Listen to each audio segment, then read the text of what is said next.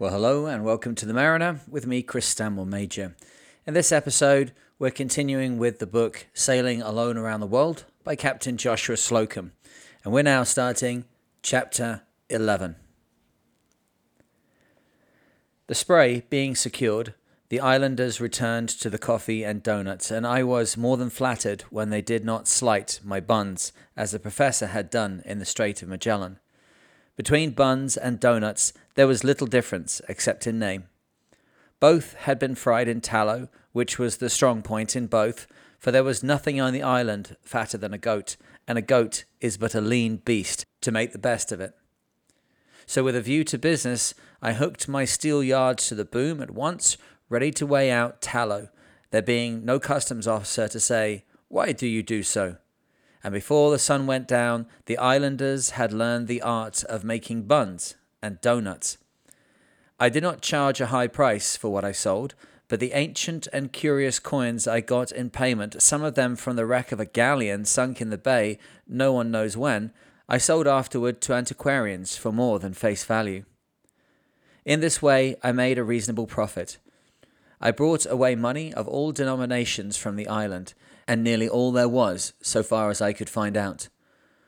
Juan Fernandez, as a place of call, is a lovely spot.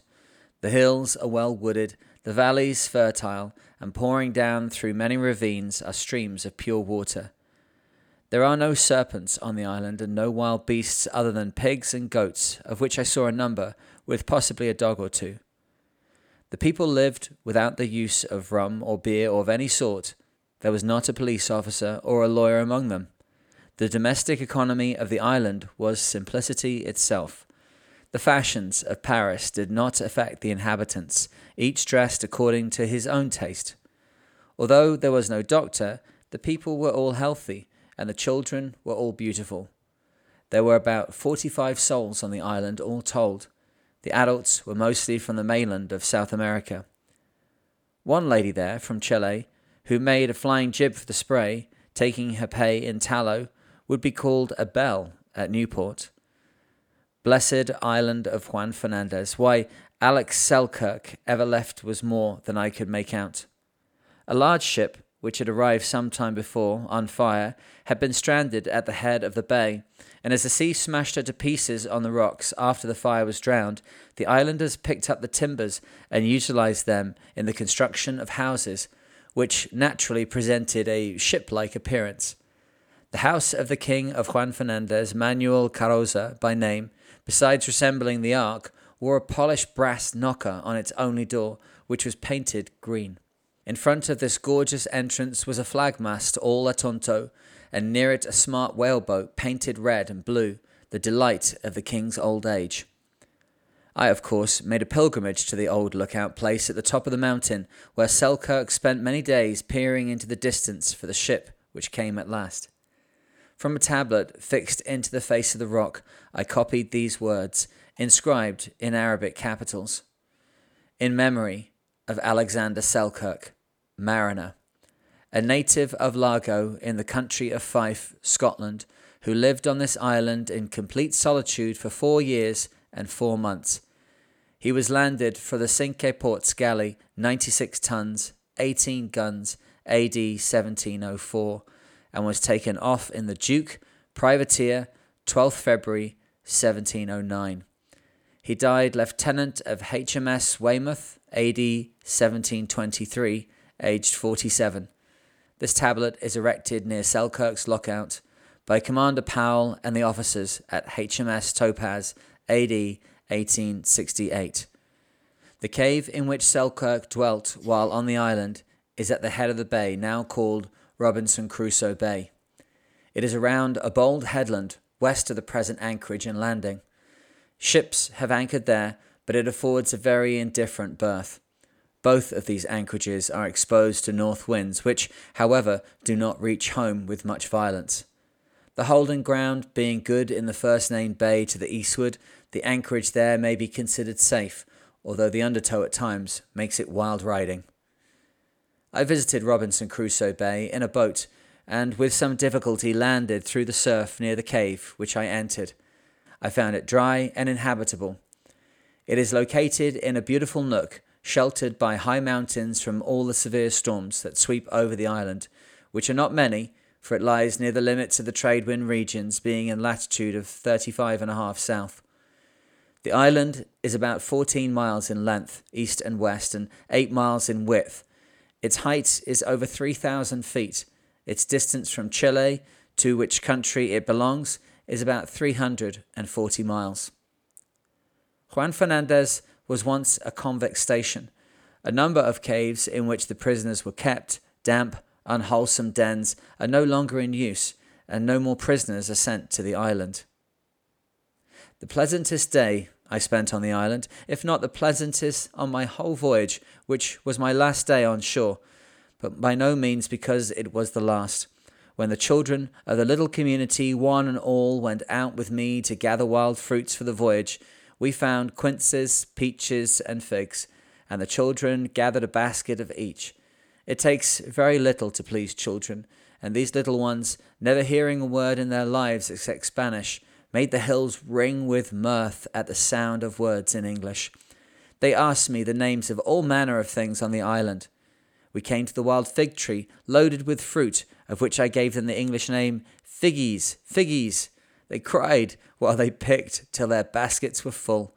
But when I told them that the cabra, which they pointed out was only a goat, they screamed with laughter and rolled on the grass in wild delight to think that a man who came to their island would call a cabra a goat. The first child born on Juan Fernandez, I was told, had become a beautiful woman and was now a mother. Manuel Carroza and the good soul who followed him here from Brazil had laid away their only child, a girl, at the age of seven, in the little churchyard on the point, in the same half-acre were other mounds among the rough lava rocks, some marking the burial place of native-born children, some the resting places of seamen from passing ships, landed here to end days of sickness and get into a sailor's heaven. The greatest drawback I saw in the island was the want of a school. A class there would necessarily be small, but to some kind soul who loved teaching and quietude, life on Juan Fernandez would, for a limited time, be one of delight. On the morning of May fifth, eighteen ninety-six, I sailed from Juan Fernandez, having feasted on many things, but on nothing sweeter than the adventure itself of a visit to the home and to the very cave of Robinson Crusoe. From the island, the Spray bore away to the north, passing the island of Saint Felix before she gained the trade winds, which seemed slow in reaching their limits. If the trades were tardy, however, when they did come, they came with a bang, and made up for lost time, and the Spray, under reefs, sometimes one, sometimes two, flew before a gale for a great many days, with a bone in her mouth, toward the Marquesas in the west, which she made on the forty-third day out, and still kept on sailing. My time was all taken up those days, not by standing at the helm. No man, I think, could stand or sit and steer a vessel round the world. I did better than that, for I sat and read my books, mended my clothes or cooked my meals, and ate them in peace. I had already found that it was not good to be alone, and so I made companionship with what there was around me, sometimes with the universe, and sometimes with my own insignificant self. But my books were always my friend. Let fail all else, nothing could be easier or more restful than my voyage in the trade winds. I sailed with a free wind, day after day, marking the position of my ship on the chart with considerable precision. But that was done by intuition, I think, more than by slavish calculations. For one whole month my vessel held her course true. I had not the while so much as a light in the binnacle. The Southern Cross I saw every night abeam. The sun every morning came up astern, every evening it went down ahead. I wished for no other compass to guide me, for these were true. If I doubted my reckoning after a long time at sea, I verified it by reading the clock aloft made by the great architect, and it was right. There was no denying that the comical side of the strange life appeared. I woke sometimes to find the sun already shining into my cabin. I had water rushing by, with only a thin plank between me and the depths, and I said, "How is this?" But it was all right. It was my ship, on her course, sailing as no other ship had ever sailed before in the world. The rushing water along her side told me that she was sailing at full speed. I knew that no human hand was at the helm. I knew that all was well within the hands forward, and that there was no mutiny on board. The phenomena of ocean meteorology were interesting studies even here in the trade winds.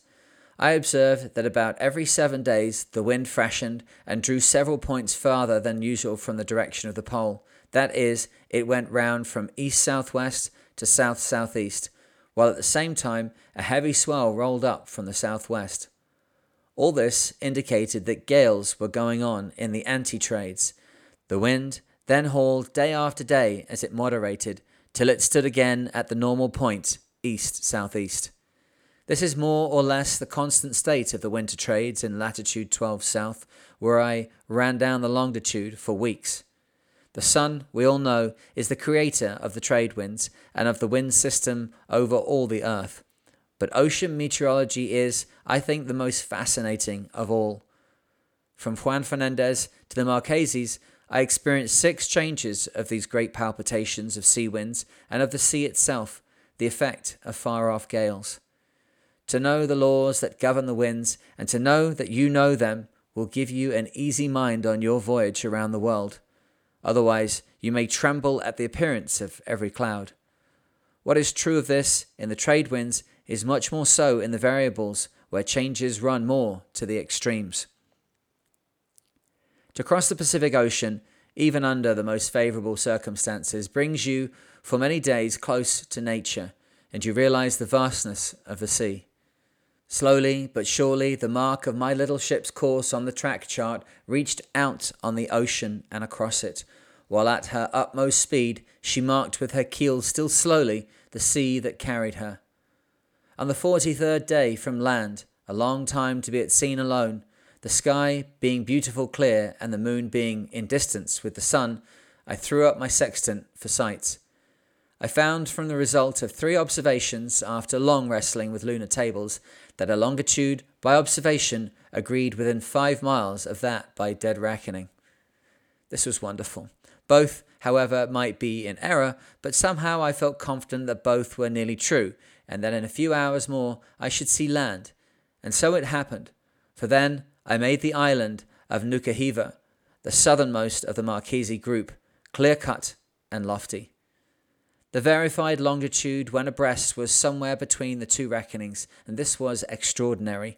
All navigators will tell you that from one day to another, a ship may lose or gain more than five miles in her sailing account, and again, in the matter of lunars, even expert lunarians are considered as doing clever work when they average within eight miles of the truth. I hope I am making it clear that I do not lay claim to cleverness or to slavish calculations in my reckonings. I think I have already stated that I kept my longitude at least mostly by intuition. A rotator log always towed astern, but so much has to be allowed for currents and for drift, which the log never shows, that it is only an approximation, after all, to be corrected by one's own judgment from data of a thousand voyages, and even then the master of the ship, if he be wise, cries out for the lead and the lookout.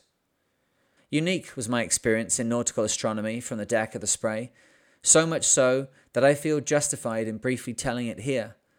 The first set of sights, just spoken of, put her many hundred miles west of my reckoning by account. I knew this could not be correct. In about an hour's time, I took another set of observations with the utmost care. The mean result of these was about the same as that of the first set. I asked myself why, with my boasted self-dependence, I had not done at least better than this. Then I went in search of a discrepancy in the tables, and I found it. In the tables, I found that the column of figures from which I had got an important logarithm was in error. It was a matter I could prove beyond a doubt, and it made the difference as already stated. The tables being corrected, I sailed on with self-reliance unshaken, and with my tin clock fast asleep. The result of these observations naturally tickled my vanity, for I knew that it was something to stand by on a great ship's deck, and with two assistants take lunar observations approximately near the truth. As one of the poorest of American sailors, I was proud of the little achievement alone on the sloop, even by chance, though it may have been. I was en rapport now with my surroundings, and was carried by a vast stream where I felt the buoyancy of his hand who made all the worlds. I realized the mathematical truth of their motions, so well known that astronomers compile tables of their positions through the years and the days, and the minutes of a day, and such precisions that one, coming along over the sea even five years later, may, by their aid, find the standard time of any given meridian on the earth. To find local time is a simple matter. The difference between local and standard time is longitude expressed in time, four minutes, we all know, representing one degree. This, briefly, is a principle on which longitude is found, independent of chronometers. The work of the lunarian, though seldom practiced in these days of chronometers, is beautifully edifying, and there is nothing in the realm of navigation that lifts one's heart up more in adoration. Chapter twelve. To be alone forty-three days would seem a long time, but in reality, even here, winged moments flew lightly by, and instead of my hauling in for Nuku Hiva, which I could have made as well as not, I kept on for Samoa, where I wished to make my next landing. This occupied twenty-nine days more, making seventy-two days in all. I was not distressed in any way during that time. There was no end of companionship. The very coral reefs kept me company or gave me no time to feel lonely, which is the same thing, and there were many of them now in my course to Samoa. First among the incidents of the voyage from Juan Fernandez to Samoa, which were not many, was a narrow escape from collision with a great whale that was absent-mindedly ploughing the ocean at night while I was below. The noise from his startled snort and the commotion he made in the sea as he turned to clear my vessel brought me on deck in time to catch a wetting from the water he threw up with his flukes. The monster was apparently frightened. He headed quickly for the east. I kept on going west. Soon another whale passed, evidently a companion, following in its wake. I saw no more on this part of the voyage, nor did I wish to. Hungry sharks came about the vessel often when she neared islands or coral reefs. I own to a satisfaction in shooting them, as one would a tiger. Sharks, after all, are the tigers of the sea.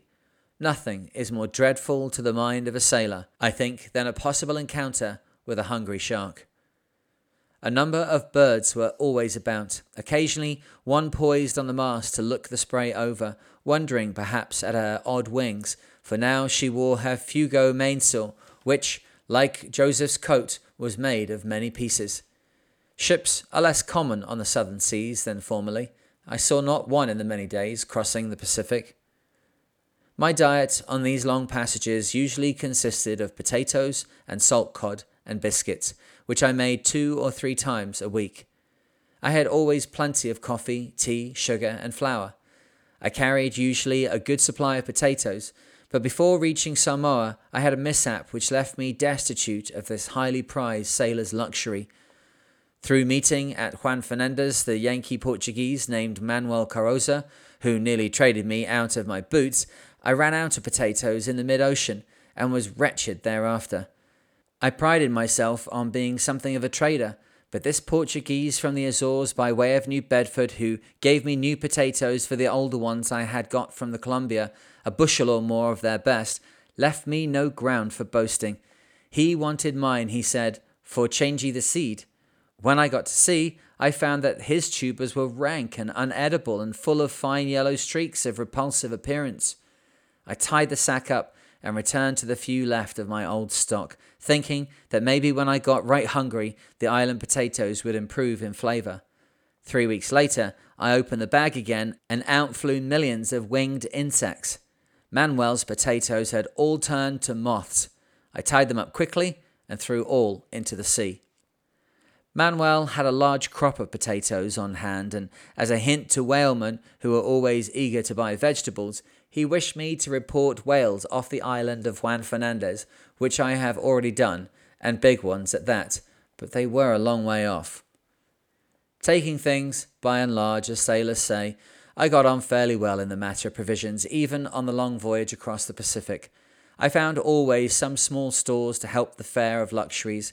What I lacked of fresh meat was made up in fresh fish, at least while in the trade winds, where flying fish, crossed on the wing at night, would hit the sails and fall on deck, sometimes two or three of them, sometimes a dozen. Every morning, except when the moon was large, I got a bountiful supply by merely picking them up from the lee scuppers. All tinned meats went begging. On the sixteenth day of July, after considerable care and some skill and hard work, the Spray cast anchor at Apia in the kingdom of Samoa about noon. My vessel being moored, I spread an awning, and instead of going at once on shore, I sat under it till late in the evening, listening with delight to the musical voices of the Samoan men and women. A canoe, coming down the harbour with three young women in it, rested her paddles abreast the sloop. One of the fair crew, hailing with the naive salutation, "Talofa le, love to you, chief," asked, "Sihun kam mileke?" "Love to you," I answered, and said, "Yes." "You man come lone?" Again I answered, "Yes." "I don't believe that. You had other mans, and you eat them." At this sally, the others laughed. "What for you come long way?" they asked. "To hear you ladies sing," I replied. "Oh, Talofa le!" they all cried and sang on. Their voices filled the air with music that rolled across to the grove of tall palms on the other side of the harbour and back. Soon after this, six young men came down in the United States Consul General's boat, singing in parts and beating time with their oars. In my interview with them, I came off better than with the damsels in the canoe. They bore an invitation from General Churchill for me to come and dine at the consulate. There was a lady's hand in things about the consulate at Samoa. Missus Churchill picked the crew for the General's boat and saw to it that they wore a smart uniform and that they could sing the Samoan boat song, which, in the first week, Missus Churchill herself could sing like a native girl. Next morning, bright and early, Missus Robert Louis Stevenson came to the Spray and invited me to Vailima the following day. I was, of course, thrilled when I found myself, after so many days of adventure, face to face with this bright woman, so lately the companion of the author who had delighted me on the voyage. The kindly eyes that looked me through and through sparkled when we compared notes of adventure. I marvelled at some of her experiences and escapes. She told me that, along with her husband, she had voyaged in all manner of rickety craft along the islands of the Pacific, reflectively adding, "Our tastes were similar." Following the subject of voyages, she gave me the four beautiful volumes of sailing directories for the Mediterranean, writing on the flyleaf of the first, "To Captain Slocum. These volumes have been read and reread many times by my husband, and I am very sure that he would be pleased that they should be passed on to the sort of seafaring man that he liked above all others. Fanny Vida G. Stevenson." Missus Stevenson also gave me a great directory of the Indian Ocean. It was not without a feeling of reverential awe that I received the books so nearly direct from the hand of Tusitala, who sleeps in the forest. Aiolohe, the Spray will cherish your gift. The novelist's stepson, Mister Lloyd Osborne, walked through the Vailima station with me and bade me write my letters at the old desk. I thought it would be presumptuous to do that. It was sufficient for me to enter the hall on the floor of which the writer of tales, according to the Samoan custom, was wont to sit. Coming through the main street of Apia one day, with my hosts all bound for the Spray, Missus Stevenson on horseback, I walking by her side, and Mister and Missus Osborne close in our wake on bicycles, at a sudden turn on the road we found ourselves mixed with a remarkable native procession, with a somewhat primitive band of music in front of us, while behind was a festival or a funeral, we could not tell which. Several of the stoutest men carried bales and bundles on poles. Some were evidently bales of tapa cloth. The burden of one set of poles, heavier than the rest, however, was not so easily made out. My curiosity was whetted to know whether it was a roast pig or something of a gruesome nature, and I inquired about it. "I don't know," said Missus Stevenson, "whether this is a wedding or a funeral. Whatever it is, though, Captain, our place seems to be at the head of it." The Spray, being in the stream, We boarded her from the beach abreast in the little raised Gloucester dory, which had been painted a smart green. Our combined weight loaded it gunwale to the water, and I was obliged to steer with great care to avoid swamping. The adventure pleased Missus Stevenson greatly, and as we paddled along, she sang, "They went to the sea in a pea-green boat." I could understand her saying of her husband and herself, our tastes were similar. As I sailed farther from the centre of civilization, I heard less and less of what would and would not pay. Missus Stevenson, in speaking of my voyage, did not once ask me what I would make out of it. When I came to a Samoan village, the chief did not ask the price of gin or say, "How much will you pay for roast pig?" But, "Dollar, dollar," said he. "White man, no, only dollar." "Never mind dollar. The tapo has prepared ava. Let us drink and rejoice." The tapo is the virgin hostess of the village. In this instance, it was Taloa, daughter of the chief. "Our taro is good. Let us eat. On the tree there is fruit. Let the day go by. Why should we mourn over it? There are millions of days coming. The breadfruit is yellow in the sun, and from the cloth tree is Taloa's gown. Our house, which is good, cost but the labour of building it, and there is no lock on the door." While the days go thus in these southern islands, we at the north are struggling for the bare necessities of life. For food, the islanders have only to put out their hand and take what nature has provided for them.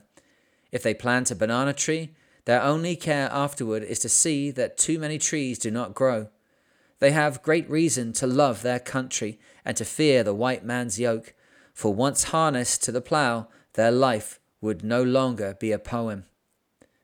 The chief of the village of Kaini, who was a tall and dignified Tonga man, could be approached only through an interpreter and talking man. It was perfectly natural for him to inquire the object of my visit, and I was sincere when I told him that my reason for casting anchor in Samoa was to see their fine men and fine women too. After a considerable pause, the chief said, "The captain has come a long way to see so little, but," he added, "the tapo must sit nearer the captain." "Yak," said Taloa, who had so nearly learned to say yes in English, and suiting the action to the word, she hitched a peg nearer, all hands sitting in a circle upon mats. I was no less taken with the chief's eloquence than delighted with the simplicity of all he said. About him there was nothing pompous. He might have been taken for a great scholar or statesman, the least assuming of the men I met on the voyage. As for Taloa, a sort of queen of the May, and the other tapo girls, well, it is wise to learn as soon as possible the manners and customs of these hospitable people, and meanwhile not to mistake for over-familiarity that which is intended as honour to a guest. I was fortunate in my travels in the islands and saw nothing to shake one's faith in native virtue. To the unconventional mind, the punctilious etiquette of Samoa is perhaps a little painful. For instance, I found that in partaking of ava, the social bowl, I was supposed to toss a little of the beverage over my shoulder, or pretend to do so, and say, "Let the gods drink," and then drink it all myself, and the dish, invariably a coconut shell, being empty, I might not pass it politely as we would do, but politely throw it twirling across the mats at the tapo. My most grievous mistake while at the islands was made on a nag, which, inspired by a bit of good road, must needs break into a smart trot through a village. I was instantly hailed by the chief's deputy, who, in an angry voice, brought me to a halt. Perceiving that I was in trouble, I made signs for pardon, the safest thing to do, though I did not know what offence I had committed. My interpreter, coming up, however, put me right, but not until a long palaver had ensued. The deputy's hail, liberally translated, was, "Ahoy there on the frantic steed! Know you not that it is against the law to ride thus through the village of our fathers?" I made what apologies I could, and offered to dismount, and, like my servant, led my nag by the bridle. Thus the interpreter told me would also be a grievous wrong, and so I again begged for pardon. I was summoned to appear before a chief, but my interpreter, being a wit as well as a bit of a rogue, explained that I was myself something of a chief, and should not be detained, being on a most important mission.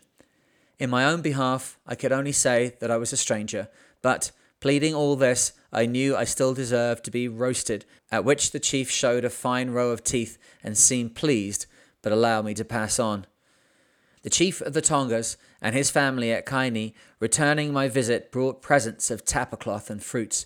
Taloa, the princess, brought a bottle of coconut oil for my hair, which another man might have regarded as coming late. It was impossible to entertain on the Spray after the royal manner in which I had been received by the chief. His fare had included all that the land could afford, fruits, fowl, fishes, and flesh, a hog having been roasted whole.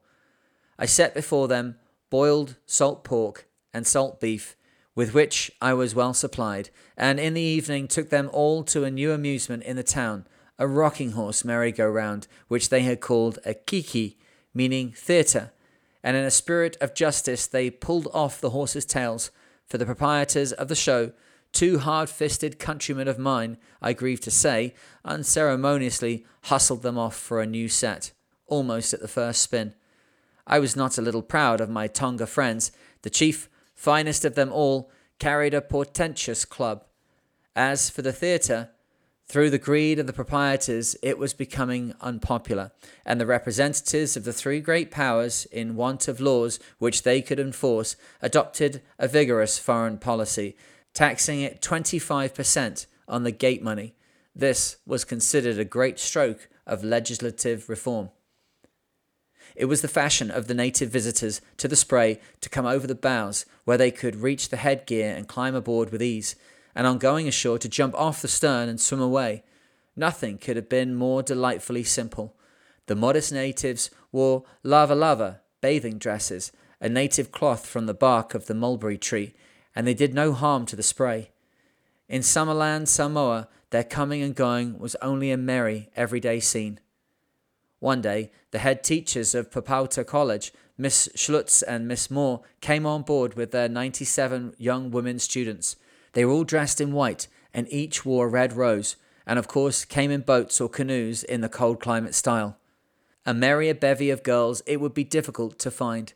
As soon as they got on deck, by request of one of the teachers, they sang The Watch of the Rhine, which I had never heard before. And now, said they all, let up anchor and away. But I had no inclination to sail from Samoa so soon. On leaving the Spray, these accomplished young women each seized a palm branch or paddle or whatever else would serve the purpose and literally paddled her own canoe.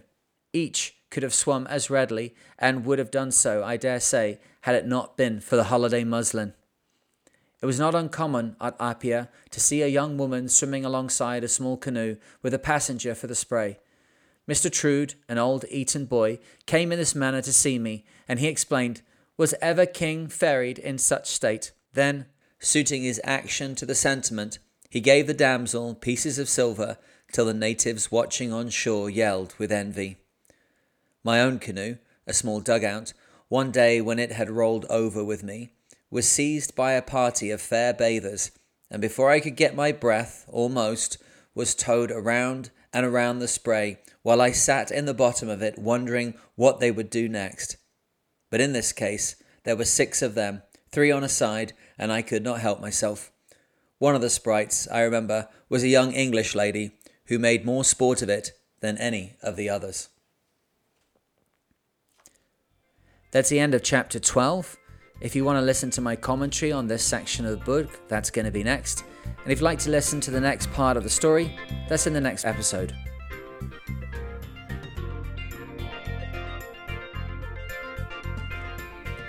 Okay, well, let's have a look now at chapters eleven and twelve. And I think within these chapters, we start to see that Slocum is really starting to get into his groove, both in terms of the voyage and his time on board the Spray, but also in his writing.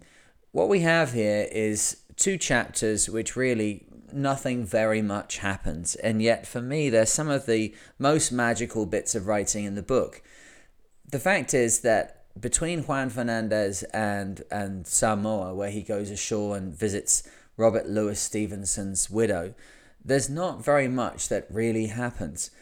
All too often with sailing text, the emphasis seems to be on the fact that you have to have yet another storm or yet another disaster on board the boats, or a mutiny, or it's going aground or whatever. But the actual story of being at sea, of, of voyaging, is very little of that really happens. And I always say to people that ten percent of the time you're becalmed, ten percent of the time you're in bad weather, forty percent of the time you're in exceptional weather, and forty percent of the time you're in crappy weather. And within that, you can pretty much chart most professional careers, unless, of course, you're involved in something where you must, by needs, deliberately drive into one or other of those situations. Unfortunately, offshore racing is one where you are literally deliberately always trying to get into that lower forty, the forty percent of the weather that's kind of crappy, because you kind of stay in storms and go fast. But in this part of the book, Slocum breaks out into into open ground after everything that we have heard about in the Straits of Magellan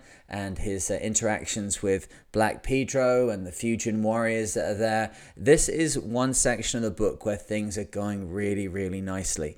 And it's actually Slocum's opportunity to go ashore in Juan Fernandez and see the site and the cave and the uh, get the lay of the land where one of his obvious heroes, I think, Alexander Selkirk, was ashore. Now, for those who don't know exactly who Alexander Selkirk was, if you've ever heard of the book Robinson Crusoe, then in fact you do know who Alexander Selkirk was, because it's his story which eventually became the underpinnings of that famous novel. So what's his story? Let's let's jump into that a little bit, because whilst we all know the story, um, what was the actual reality, and what was it that um, Slocum was so interested to go and see? Alexander Selkirk was the uh, sailing master on board a vessel called the Cinque Ports. This had been um, a little expedition that had been put together by a guy called Captain Dampier, which maybe we can come back to him later on. Um, he got two boats, the Cinque Ports, the uh, the Five Ports, and the Saint George's, and um, they were off basically trying to make money. They were privateers, and at that time there was license for people to um, act in what we would now say was a kind of piratical manner, um, but they could do it under license from the king if they took Spanish gold and Spanish ships. So th- there was supposedly a, a great fortune to be made if you could just find the right Spanish ship. So they set off down the coast of um, South America and, and never really kind of came across anybody to make money out of. They then beat and rounded the way around uh, Cape Horn, similar to what um, Slocum did in the last couple of chapters.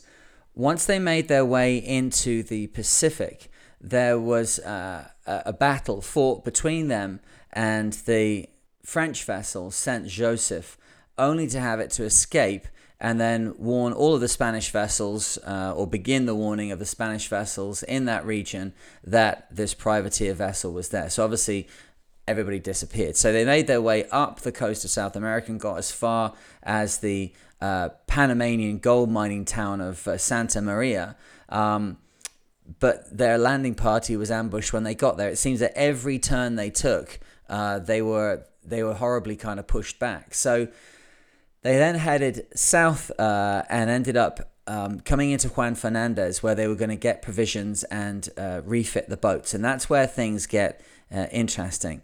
Mid-expedition like this, they were restocking water and supplies, but Selkirk had given uh, a lot of warnings that he was very worried about the seaworthiness of the vessels, and particularly that they were dangerously leaky as they were worm-eaten.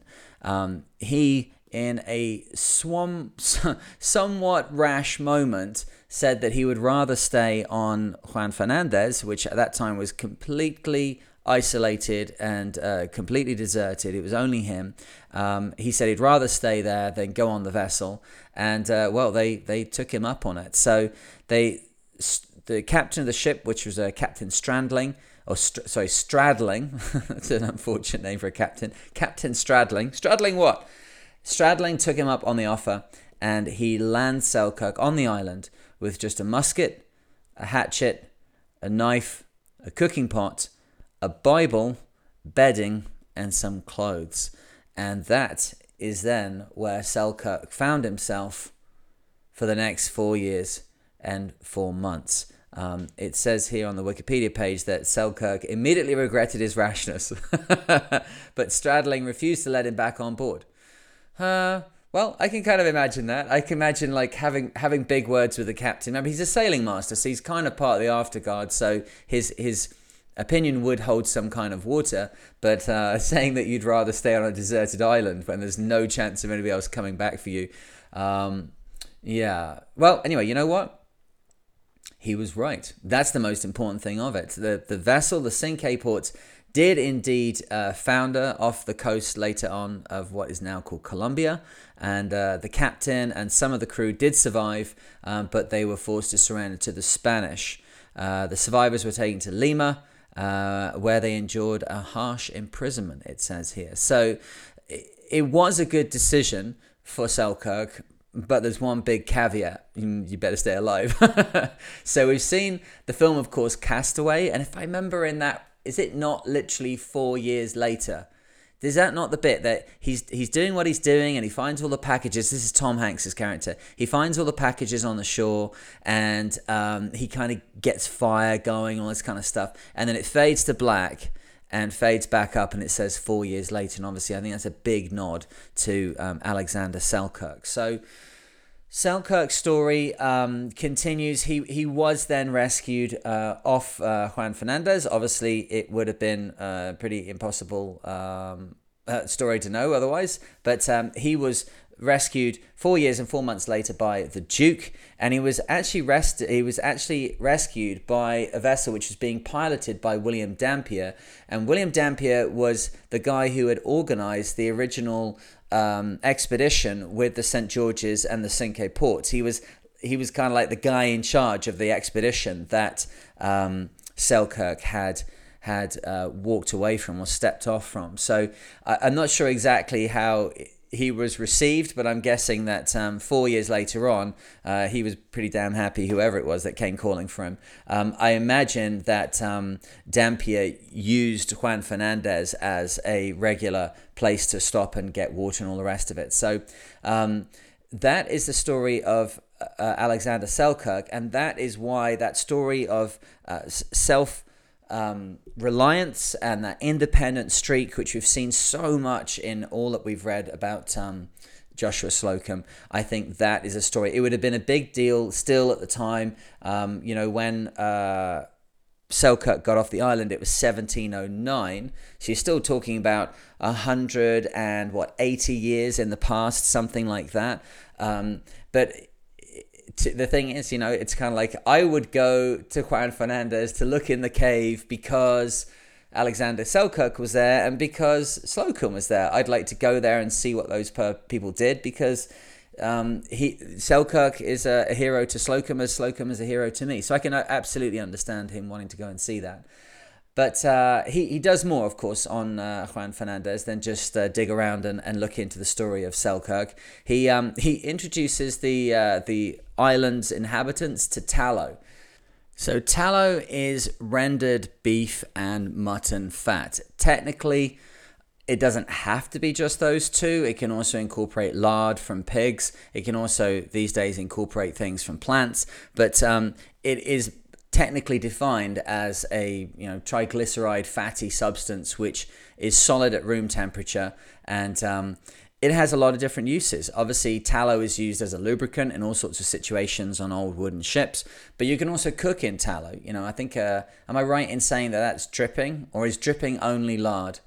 And I don't know, my father, when he was young, uh, used to love bread and dripping sandwiches, which uh, whatever kind of fat it is you're putting on, I think we all know where it's at. If there's uh, uh, bacon's been cooking in the pan, what you've got there is lard. Or if you've got beef cooking in the pan, what you've got there is tallow. And when they cool down in the pan, that whitish substance that is formed um, is what Slocum has rescued off the beach there in the Magellan Strait, and correctly realized it could be a worthwhile enterprise for him further along on his voyage. So he ends up trading it with the uh, people of Juan Fernandez, who suddenly learn the joys of donuts and uh, and buns and all the rest of this stuff. But um, the only animals they've got there are goats, which obviously you're not going to get much out of a goat in terms of fat. So even once you cooked it, there'd only be a small amount of it. Suddenly having big pots of it in which to cook other things, I'm sure would bring a new flavor to the to the food, and uh, a yummy treat in the form of in the form of donuts. So um, he gets paid, but um, he gets point paid. And I thought it's kind of interesting, it's such a wide variety of coins that he gets uh, paid in, that in the end he sells them to antiquarians further along on his voyage, getting a better price because he's getting more than the uh, the face value on them. But some of the coins that he's got have literally come from like a sunken galleon that's in, in some bay around the corner. Um, And he says at the end of it that he, he believes he has literally got all of the coins off the island. So uh, a, a bit of a view there into what it was like to do island trading in the late eighteen hundreds. What's interesting I find in this is that, I say, there's not very much in terms of action happens, but because of that, Slocum starts to drill down into details. I remember once driving across the Nullarbor in Australia. It's this massive open desert in the, the southern um middle section of of, uh, of of Australia, and there's nothing there. There's uh, it's called Nullarbor because it's nulla arboris, from the Latin "no trees." It's just low, scrubby bush and lots of red sand, as you can imagine, and some dingoes and some kangaroos, and and there's nothing. And for a day driving, you're like, "Well, man, there's nothing here." And so what you start to do is you start to look at details, insects, blowholes, the people that you meet, little caves, little fossils, and as I look back on that in later years, that section driving across the Nullarbor was one of incredible diversity and, and uh, some of my favourite parts of the trip. I think it's the same here for, for Slocum, because he has to tell us a little bit more about what happens with the people that he meets, and a little bit more about his navigation, and a little bit more about his life on board, and we suddenly get Uh, something that we've come to love, I think, from, from this story, um, that is Slocum's late eighteenth century views on the world. And uh, he notes that in Juan Fernandez, the people have no issues with alcoholism. They have no police force. They have no lawyers. Uh, everyone seems to be pretty happy. They have no issues whatsoever to be worried about. And he is extraordinarily Uh, impressed with the, the culture there.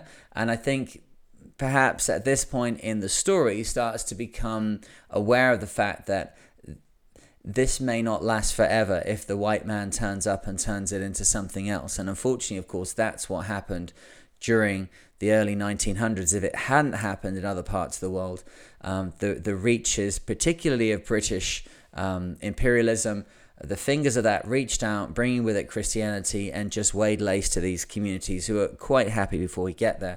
I will say this, that section about Juan Fernandez was finally laid onto paper, um, no doubt months later. He'll have written his notes, he'll have got his ideas, but he did meet Robert Louis Stevenson's widow just a little bit later on in the trip. And I do wonder how much of um, Robert Louis Stevenson's and his wife's attitudes affected uh, Slocum's views on the people that he met, in that he may have had view A as he actually engaged in the transaction, but once he'd spoken to Fanny, that is Robert Louis Stevenson's widow, I think he, maybe he got a different view on the world. And we'll come back to that in the next chapter when he when he gets to Samoa. So um, anyway, the point is here that he um, has got a lot of appreciation for the people of Juan Fernandez. It's a it's a paradise, and um, one of the most enjoyable days that he has on he says on the entire trip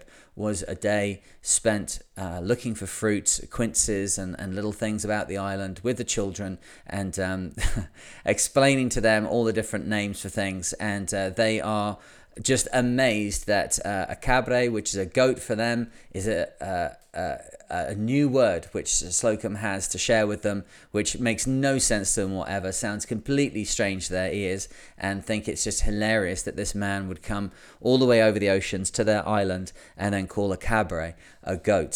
Um, it's a lovely, delicate uh, moment in the book. I am a little bit suspicious in all of this, as we've said before, that Slocum is um, a very, he's, as we've said, he is one of the kind of influences of his day. He no doubt had an editor for this book, and um, he is very aware of what he could include in that to uh, interest the people that might well be listening to a reading or buying the book later on. So I do understand that he's making tactical decisions as a kind of businessman slash writer slash adventurer here, but it doesn't matter. It's a lovely little moment and uh, a lovely view into the uh, the innocence of these children one hundred twenty years ago.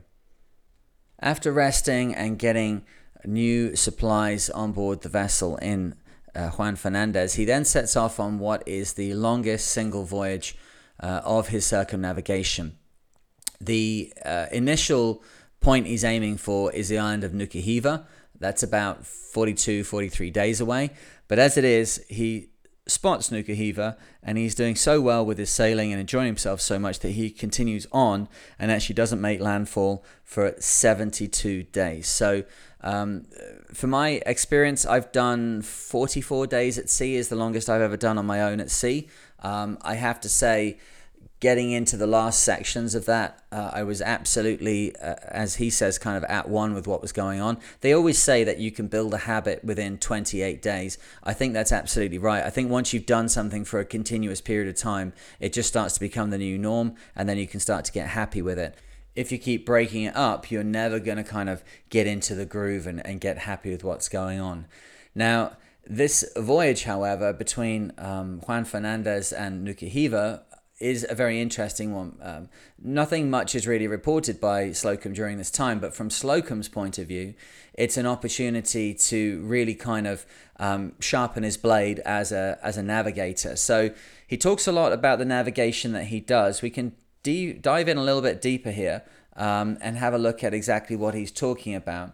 He talks a lot about using the moon. Now, Slocum's ideas about using the moon to do celestial navigation, remember it's eighteen ninety-five, um, the idea of using the chronometer to um, uh, work out the difference between your local noon and noon at Greenwich, that's already been around at this point by about like one hundred years.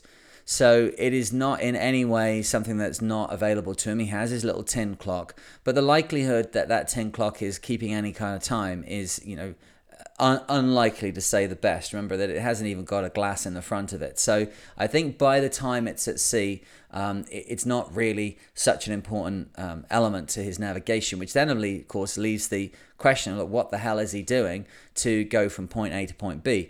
It is very important to start this discussion by saying he accurately navigates between Juan Fernandez and a sighting within, you know, a couple of hours of the expected of Nuku Hiva. So we can say that whatever he is doing, it is working. Whether it is something that we would like to engage in now, whether it's safe or that, that's a completely ridiculous thing to try and bring to this conversation. It's one hundred twenty years ago. It's another time, another place. And Slocum himself is, you know, the the advent of the, uh, the the chronometer to find longitude would have only happened maybe forty, fifty years before his birth. It was new technology, and he would have been taught and had got used to using uh, the moon to find his find his longitude. So how do they do it? I, I've got it up here on uh, Wikipedia because I am not aware of this methodology. It's not taught anymore, as you can imagine. The tables to do this kind of Um, calculation, I think, don't exist anymore. Um, celestial navigation is part of the qualification that I did. Um, what he is doing is something totally other. So on Wikipedia, what they give us an idea, it's called lunar distances, okay? And that's a phrase that we do see in this chapter. He's talking about the fact that he has a lunar distance.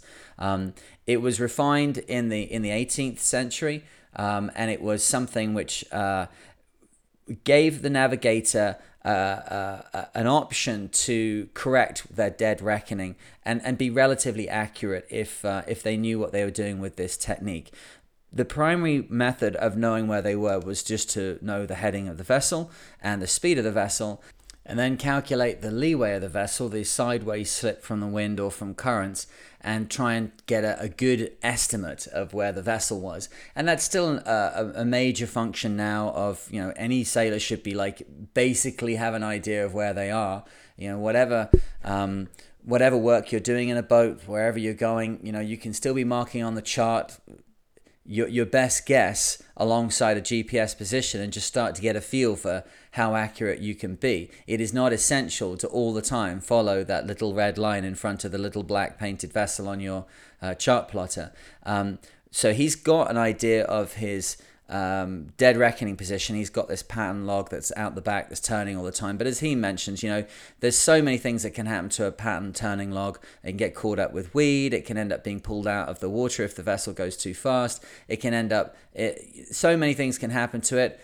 And also, of course, it doesn't allow for leeway in any way, shape or form. So Slocum started to make himself uh, a, a position based primarily on lunar sights. He says also that he doesn't even look at the compass because he's got the stars at night, he's got the position of the moon, and he's got the sun in the morning to, to guide him along his way. And he's just trying to run down uh, a latitude. He's just trying to go exactly west. He's not trying to find his way through any kind of islands or anything. So he... Uh, finally gets to a point where I'm guessing he thinks, you know what, I better make a proper guess as to where I am. And he does his sights with his sextant and finds that he is exactly where he thought he was from his lunar tables, which is pretty incredible. Um, what's more incredible is that he identifies initially that his first Uh, estimate and then his first set of lunar sights are out by a couple of hundred miles, and he does it again, finds the same thing, but has such confidence himself, and I guess we'd have to say such skill levels, that he decides to um, look within the logarithmic tables to try and find an error, which he duly does find, and discovers that he's exactly where he thought he was. So he sights Nuku Hiva um, across the horizon. I'm guessing that he's got himself a massive kind of uh, surge of energy because he's just done such a good job with the navigation. So he decides to continue on all the way to Apia and to the islands of Samoa, giving him this seventy-two day stint at sea. But it would have been incredible, wouldn't it, to to have made all these observations and then uh, realize that uh, you're in exactly the right spot. And I think he takes a couple of pages here to just... just sort of stretch out with people, like, I'm not just some old guy that's like bimbling my way around the world, like I really know what I'm doing. And you can see there, again, either the, the hand of Slocum as a master writer or the hand of an editor who is um, just reminding him just to keep that that story going, keep the um, the the air of, uh, of mastery and professionalism around himself so that he doesn't descend into just being a, a diarist as he takes this journey. So... he continues on, and he continues on to Apia, which is the home of the widow of Robert Louis Stevenson. Now, Robert Louis Stevenson, for me, is a name that, of course, I know it. I know the kind of books that he wrote. Um, I think of him as being a children's writer primarily, and because of looking into all this stuff that we're doing, you know, as I look at Wikipedia to find out more details of things, I start to uh, look more and more into the kind of people that he's uh, meeting, that Slocum's meeting, and the situations, and, and I'm learning as I'm going along as well. And it seems that Robert Louis Stevenson is someone who has, was at the time seen to be a, a fantastic writer, and then he slipped from slipped from the, the fore somewhat, and ended up primarily uh, in children's literature and kind of somewhat forgotten. And then he's had a bit of a revival in in uh, the last twenty odd years. So uh, I was reading on Wikipedia this quote here from the American film critic Robert uh, Ebert, and he wrote in nineteen ninety-six, this is what he wrote: "I was talking to a friend the other day who said he'd never met a child who liked reading Robert Louis Stevenson's Treasure Island. Neither have I, I said. And I'd never met a child who liked reading Stevenson's Kidnapped. Me neither, I said. My exposure to both books was via classics illustrated comic books, but I did read the books later as an adult when I was no longer a kid, and I enjoyed them enormously. Same goes for Stevenson's Doctor Jekyll and Mister Hyde. The fact is, Stevenson is a splendid writer of stories for adults, and he should be put on the same shelf with Joseph Conrad and Jack London, instead of in between Winnie the Pooh and Peter Pan." So there we go. So that is, I guess, why I thought of him that way. That's nineteen ninety-six. And if I look a little bit further up, he was actually pushed out of things like the Norton Anthology of English Literature and the Oxford Anthology of English Literature. Uh, as late as like two thousand, he was still out. In fact, um, the uh, the Norton Anthology only had him in in two thousand six.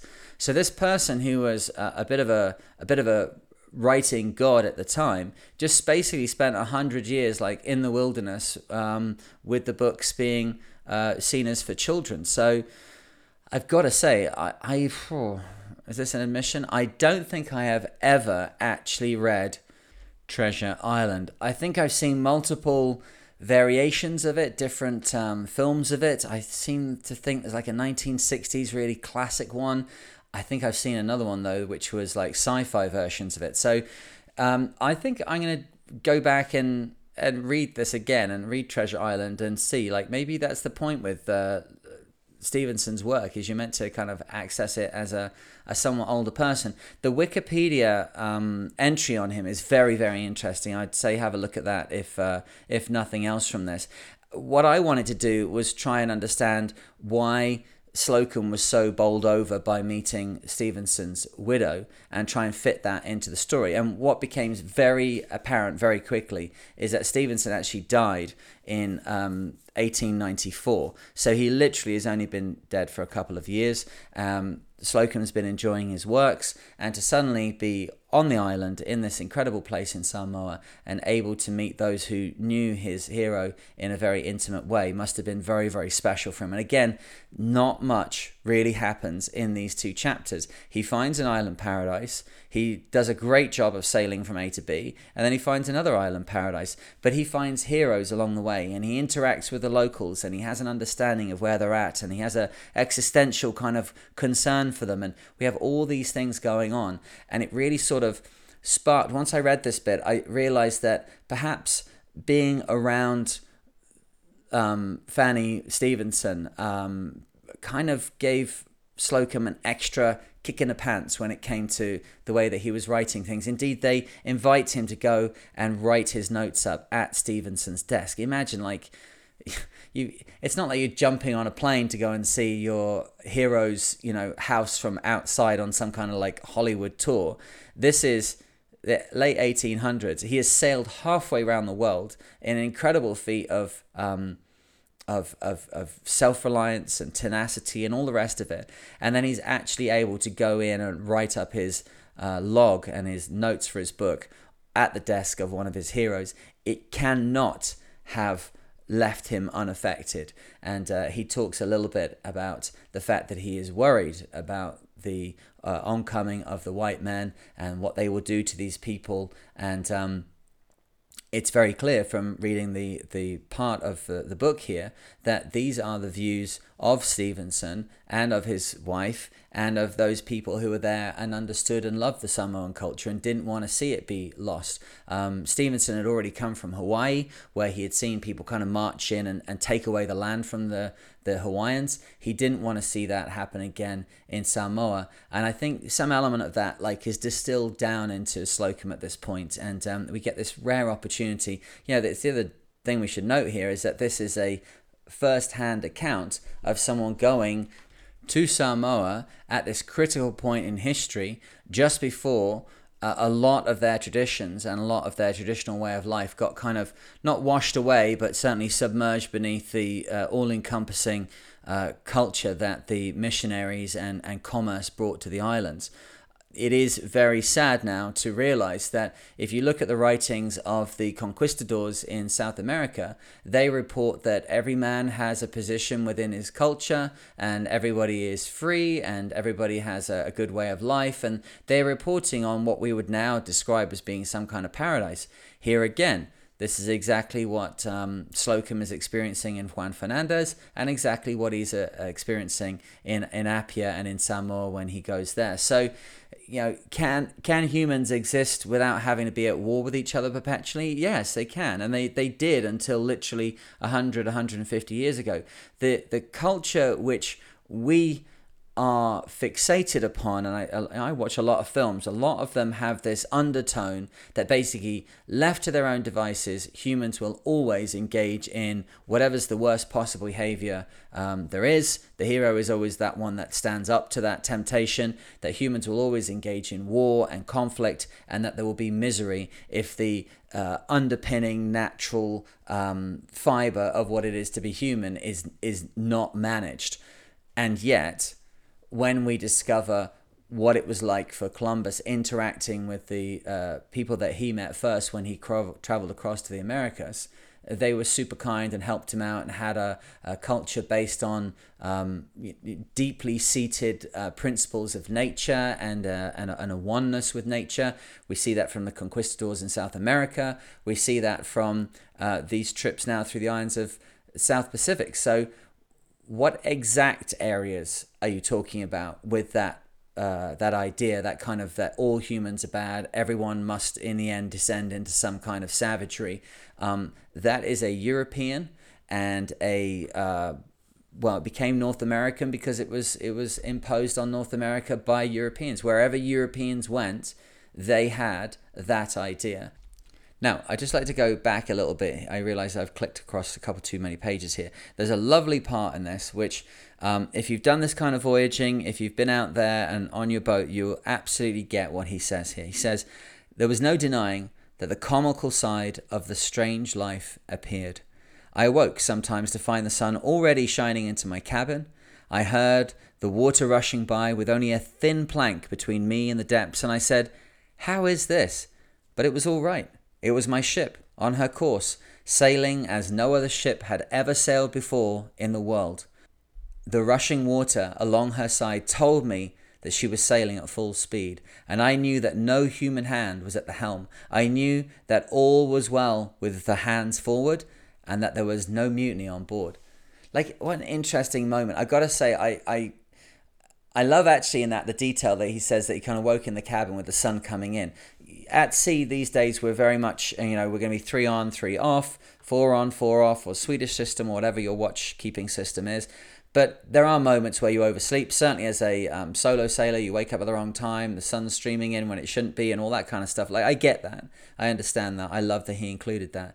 But he's lying there and he's just thinking like, man, this is really weird. Like, he's in the middle of nowhere with no one on this boat, um, and the boat's just thrumming along quite happily, obviously probably been there all night doing its thing, no hand at the helm. This thing seems to just basically sail itself. I think it's that old um, pilot from the Pinter from the first couple of chapters still there enjoying himself, but Slocum himself is is aware of what a special moment it is. And he's when he's talking about, um, I knew that all was well with the hands forward. The hands is like the crew, the hands of the crew. Um, uh, but basically, as a captain of a vessel, you'd always be wondering what, you know, what was the next trouble going to come out the forepeak, and, and what was going to go wrong, what mutiny would be about to be upon you. But there's none of that. He's just on his own. He's enjoying himself. He can hear from the sound of the water that the vessel's at full speed. Like, he's completely omnipotent in a way. He's doing everything that he can do at that moment. The vessel's going where it wants to go. He's completely on top of the navigational situation. It's at full speed. He's got a full stomach. Nothing's wrong on the boat. Like, how fantastical to be in that situation. And I think those moments are... I think, you know, as we've said before, I'm going off to go and do another circumnavigation soon. I think I will take with me, in a way that I never have done before, some of the observations and some of the comments, and, I, and of course, indeed, the the edition of the book, um, just to kind of remind myself of how connected what we all do on our boats is to, you know, what everyone has always done on their boats. Humans are kind of excited about going on the water. Not all humans, but those who are really get something out of it. And we were just doing that one about the history of boats the other day. Potentially nine hundred thousand years humans have been going onto the water, certainly forty thousand years. We have evidence from seven thousand years ago. Humans have been engaging in this activity for a long time, and it really strikes a chord for some of us in a way that you just can't get elsewhere. And I think that's what kind of comes over Slocum in this moment, that he's just um, he's just really enjoying the fact that he is uh, on his boat in the middle of nowhere. Like, that's the most easy thing to understand uh, ever, isn't it? He does give a piece of advice uh, in that section, and he says that you must you must know the winds or be perpetually afraid, and that's a very fair point. You can't go to sea like permanently uh, crapping yourself up what may go wrong next. He he gives that advice that you do need to learn your craft before you set off. He is able to relax in the way that he does because he is such a master in what in what he does. Now, he talks here about the fact that um, he very nearly runs into a, a whale which is on the surface. So uh, I've, I've experienced this before myself. Um, when whales lie on the surface just kind of hanging out, um, they are what we call logging. And it's a perfectly construed term because it's just like that. It's just like there's a giant log in the middle of the ocean. I have struck a whale before um, at a, probably about ten knots. Um, it, it, I gotta say, it left me feeling very, very guilty afterwards.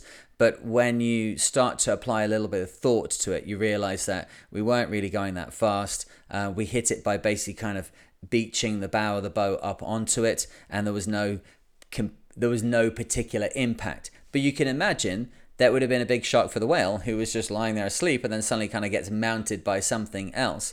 Um, Slocum specifically uh, says in this that he thinks the whale was frightened, and I and I, I laughed when I read this because I know exactly what it means. What happens is that the whale suddenly getting a shock from you bearing down on it. I've I've maybe dodged whales like three or four times at high speed in heavy seas. You're coming off a wave, um, doing fifteen, twenty knots, and at the bottom of the wave you realise there's a whale at the bottom of the wave, and you have to um, dodge around it or whatever. But uh, more often than not, they will. Uh, Within, you know, two or three boat lengths, they suddenly become aware that you're there, and then they move very, very fast. So from the whale's point of view, if it is struck by the boat and the whale does nothing, it's very bad for the whale. Certainly some of the higher speed vessels that are out there, um, there, there is definitely evidence on the west coast of the U S that these whales are being struck by vessels.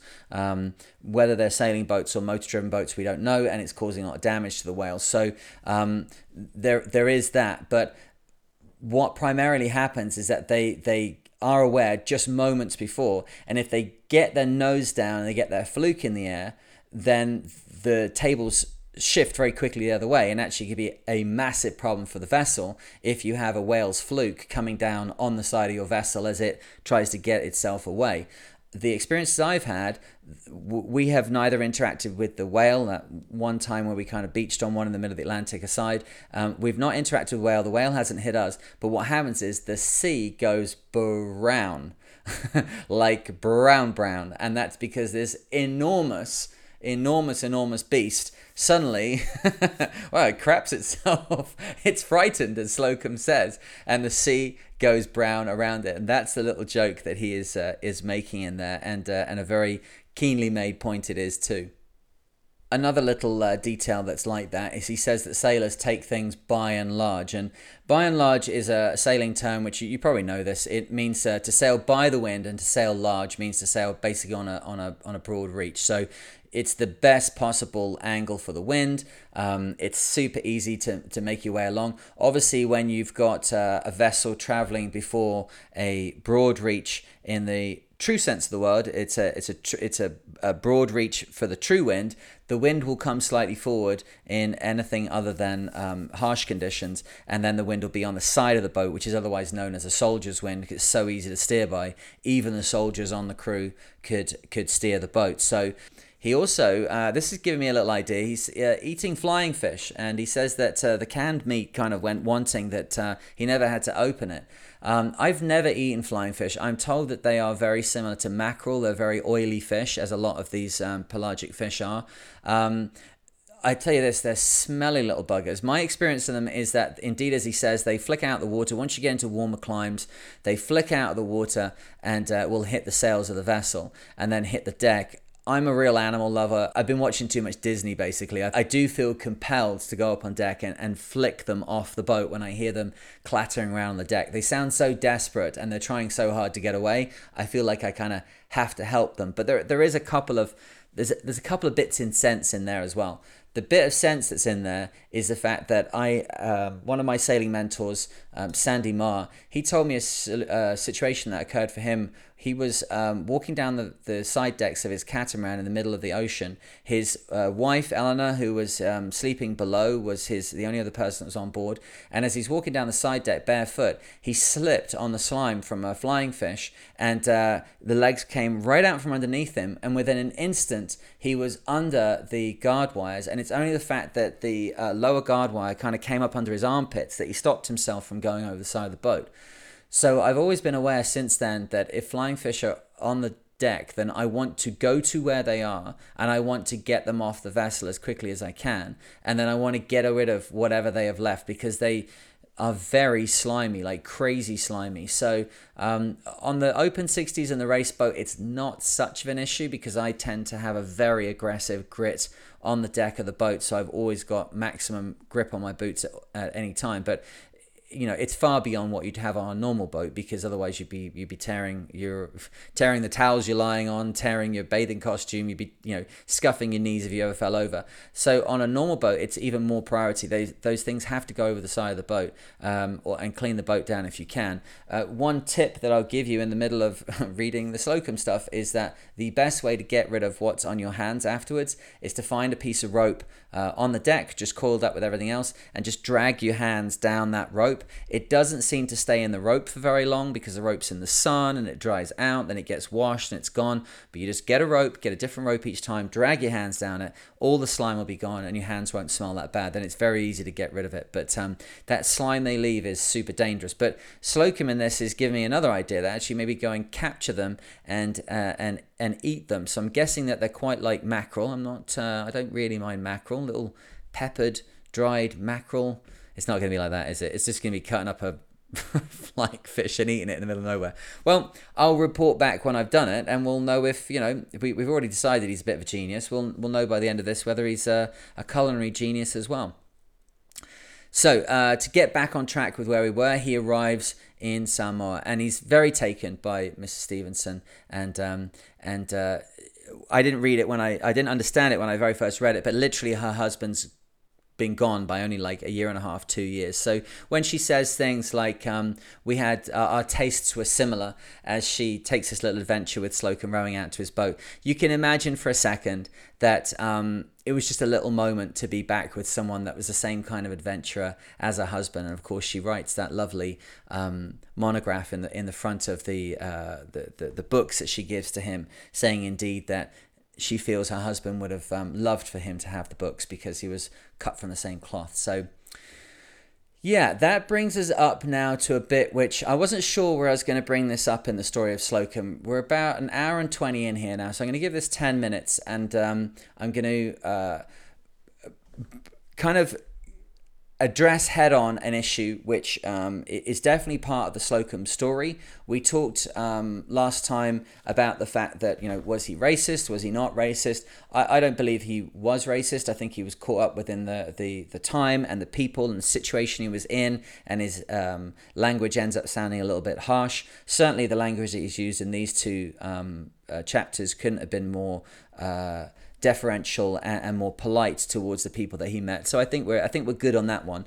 But there is the fact that when Slocum came back from his uh, voyage um, uh, a year after this point that we're talking about here, he was accused of and uh, in fact uh, convicted for sexual abuse. And the situation that uh, happened is is worth consideration, because it comes up when you're talking about Slocum, and it's good to know the situation and to make a decision about it, and uh, and, and therefore to not allow your um, understanding of Slocum to be uh, coloured in, in, in one way or another, whether that be by facts or by fiction. So let's have a see what exactly happened here. The year is uh, nineteen oh six, so we're now a decade after Slocum has returned from his round-the-world voyage. He's done a lot of work publishing the book. It's gone down very, very well. Um, he's been doing tours all over the place, and he has, up until that point, been the, the kind of darling of the uh, the rich and powerful in America. It's what he's done has been recognized as singular, and uh, he has been honored for it. Um, He he then comes into Riverton in New Jersey, and during the time that the boat's alongside, as was very normal, people are coming and looking around the boat and are uh, buying books and all that kind of stuff off him. Um, at this point, a twelve-year-old girl visits the Spray with a friend and then told her father she had, in the words of a newspaper, and I quote, suffered indignities there. The girl's father told the authorities, and Slocum was charged with rape. Now, you get that version of the story thrown around quite a lot. And as I was looking into this, I actually came across an article by a local magazine here in Nova Scotia called Saltscapes, which actually I, I read quite often and I quite like. They've got an article from a few years back called A Sailor's Heart. And that is it. That's what they give. And there's definitely in there some of the facts of what happened. But it does go quite a lot further. What we need to know about Slocum at this point is that he had been starting to suffer from what is quite likely to be either um, just an eccentricity of, of, of who he was, uh, returning to this kind of um, bumbling, baggy pants, kind of fix it in the field type guy, which is who he is and who we love at the beginning. He'd become quite forgetful. His uh, temper had started to get a little bit uh, out of sorts, which again is maybe an indicator of uh, early onset of dementia. He wanted to go back to sea. He was regularly leaving and going down to the Caribbean and coming back up. The boat was said to be in a very dirty condition and, and, and a bit of a mess. And I think what we've got is we've got the beginnings of someone who's had a very hard life. He's in his sixties now, and he's getting forgetful, and he's getting to that kind of what we'd like to call an old man kind of uh, phase. Now, let's not get too light here until we've worked out what's going on. Obviously, somebody, this young girl, has been uh, uh, attacked or has been uh, affronted in some way, and we're trying to understand what happened. And, and what happens next in the legal um, proceedings gives us a clear idea of what's going on. A doctor was called who examined the girl and found no evidence that she had been physically harmed. Um, Immediately, as soon as this happens, the father starts kind of walking back the accusation. He wrote a letter describing the news coverage um, that was calling it an assault as, uh, quote, appearing to misstate the facts. So we've got a young woman who is very, very upset. We've got an old sailor who is gruff and forgetful, and uh, his boat's a bit of a mess, and he's kind of like the slightly old, let's say it, slightly kind of demented old guy. And but you know, the girl's uh, uh, um, emotional condition and her, and her fright and her uh, uh, her situation, her mental situation, is not to be taken lightly. Something's definitely happened. Um, Slocum spent forty-two days in jail, uh, after which there was a hearing uh, in front of the judge, and the charge was reduced to indecent assault. And then the judge told him uh, that upon the request of the family, I can deal leniently with you. Uh, Slocum, for his own part, said he had no memory of the incident, and that if anything had happened, it must have been during some kind of, and I quote, uh, mental lapse. Uh, one of the details which is important, which actually came from um, Theodore Roosevelt, is that uh, while sailing on board the vessel, he noticed that Slocum... Um, that he had his fly unbuttoned for most of the trip, which he thought was wildly uh, comical. But he started to get an idea that perhaps we've got someone here whose mental situation is not all that it could have been. And it could have been that he's uh, got up and, and moved uh, and, and uh, he's not got his pants on, or he's not got his pants done up properly. Um, but certainly something has happened where she has not been physically harmed, not been physically um, messed about with, but she has definitely experienced something which has um, uh, upset her very, very badly. So I think that what we have to take from it is there was basically the, the charge was reduced to the most minimal it could be. Even the family said deal with him leniently. The father said that they had been misquoted. Um, the doctor said that she had not been interacted with. Now, it's a very male culture at that time. I do understand that. And Slocum was definitely a celebrity. So you could say that there was a bit of kind of like, you know, how can we get him out of this situation? But they, they still charged him with them. It's not like they swept it under the carpet. But certainly he was told uh, to leave Riverton and never come back again.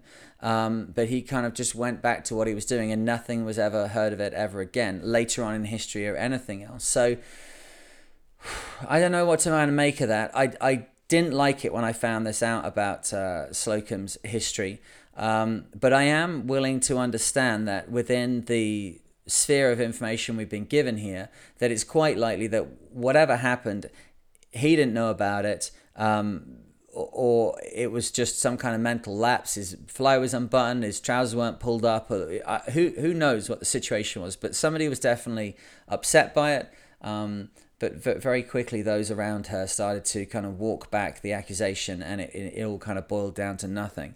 But we only have to go forward another couple of years, and that's actually when we get to the point where Slocum departs, and not uh, to reveal too many small uh, spoilers here, but um, he does indeed disappear. And I can imagine that if he has got this thing hanging over him, and it's become something that is, uh, uh, you know, m- a problem in his life, uh, his His response to that might well be to just depart and not, kind of never come back again. Um, I, I do see a lot of things about Slocum which are um, written incorrectly. It, you know, if you read the book as we have been doing, he um, he has these moments alone, talking to the moon and giving orders to to crew that aren't there and things. For people who are non-sailors and not aware of this world, to then suddenly say, oh, he was terribly lonely and he's losing his mind at sea because he's talking to the moon and he's talking to the uh, the crew that aren't there.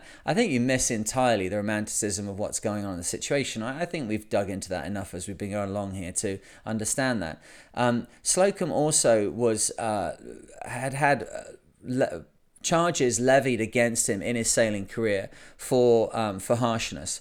Now, what's interesting is that some of the quotes that I saw from people at the time was that Slocum's crime was actually uh, not holding back the mates on the vessel. When you're on board a commercial vessel, the mate runs the boat and the captain runs the mate, and that is the hierarchy. The captain does all the paperwork. He ultimately has the, or these days, of course, he or she has the final uh, say on anything that happens on board the vessel.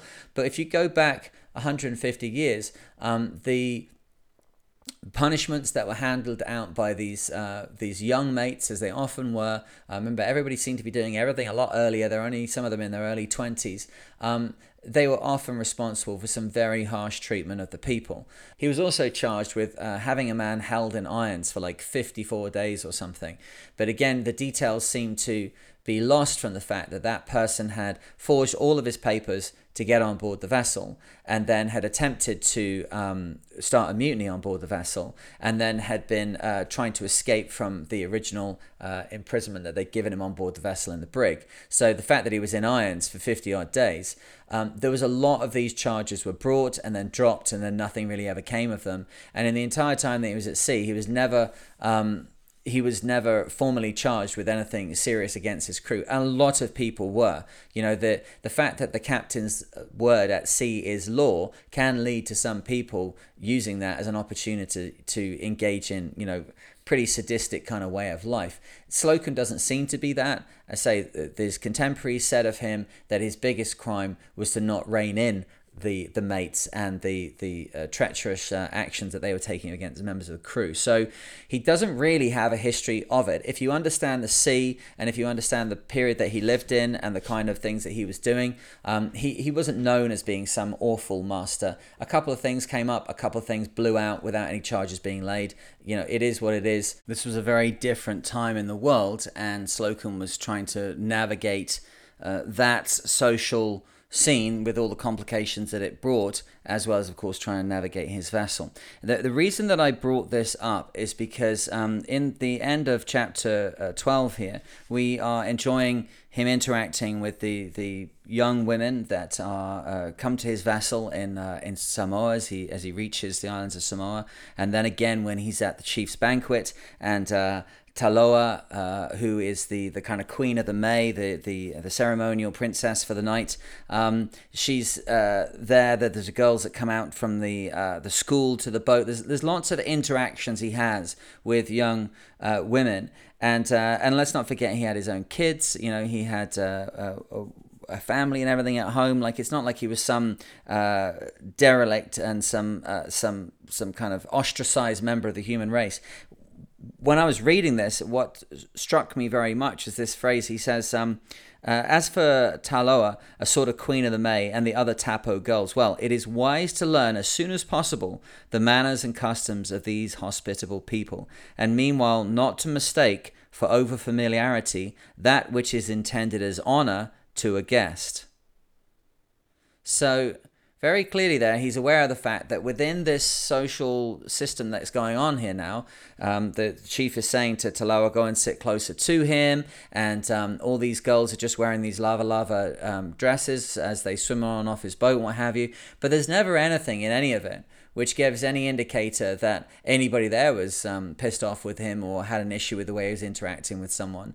Um, and for him to actually point out the fact that he didn't want to take advantage in this situation, it seems very odd to then have that person be actively trying to engage in something um, which so heinous uh, only only ten years later. And so um, in the end, you got to kind of plant your flag in the ground. I'm going to say that I think that um, Slocum was starting to get into either just a level of eccentricity or, or, or dementia, whatever you want to call it, but he was getting to a point where he was not on top of his shit anymore uh, ten years after this. And um, it's possible that when that uh, young girl and her friend came on board the vessel, um, he made a faux pas in that he, he arose from his bed or his bunk or whatever, came down into the cabin, or didn't know they were there, and he's either didn't have his pants on or he didn't have his button uh, done up. And she uh, took that as, uh, you know, was very frightened by it and upset by it. But ultimately, it was a faux pas and not anything um, untoward. So when I read these uh, magazines, even local magazines here in Nova Scotia, a place which hardly seems to give this guy even the lighting of a candle, um, I'm sad that the researchers don't do more to find out exactly what was going on there. And you could say something like, in his later years, he was involved in an indiscretion, which even the family felt was not serious later on. He was given the most menial uh, or most lenient uh, a judgment possible, and just basically told never to come back to the town, is a fairer description of what happened than just uh, saying that. Uh, I, I read this in this um, Saltscapes thing, um, and they say, like, you know, he had a, a, a darker side to him or something, and that um, uh, he, in May nineteen oh six, less than a decade after his famous voyage, Slocum was arrested and charged with raping a twelve-year-old girl. He spent forty-two days in jail before accepting a lesser charge of indecent assault. The alleged incident, it says in bracket, was eventually downgraded to a great indiscretion. It's not that Slocum did any of that. It's that the wheels of justice turned and the situation was more understood, and he had indeed made a great indiscretion, but there wasn't anything more to it than that. So so we don't need to feel too guilty when we are listening to him talking about the island girls. If you knew more about his story, I think we can understand what happened there. And um, uh, as he comes to the end of this uh, section, uh, he, uh, to my mind, does not seem to really be that interested in wanting to leave Samoa. He seems to have uh, learnt very quickly that what they've got going on there is uh, is an excellent way of living one's life. And uh, certainly, if you take the time to read the Wikipedia page and read more about the writings of Robert Louis Stevenson, you'll find more than a little hint of some of his philosophy in what um, Slocum has written here.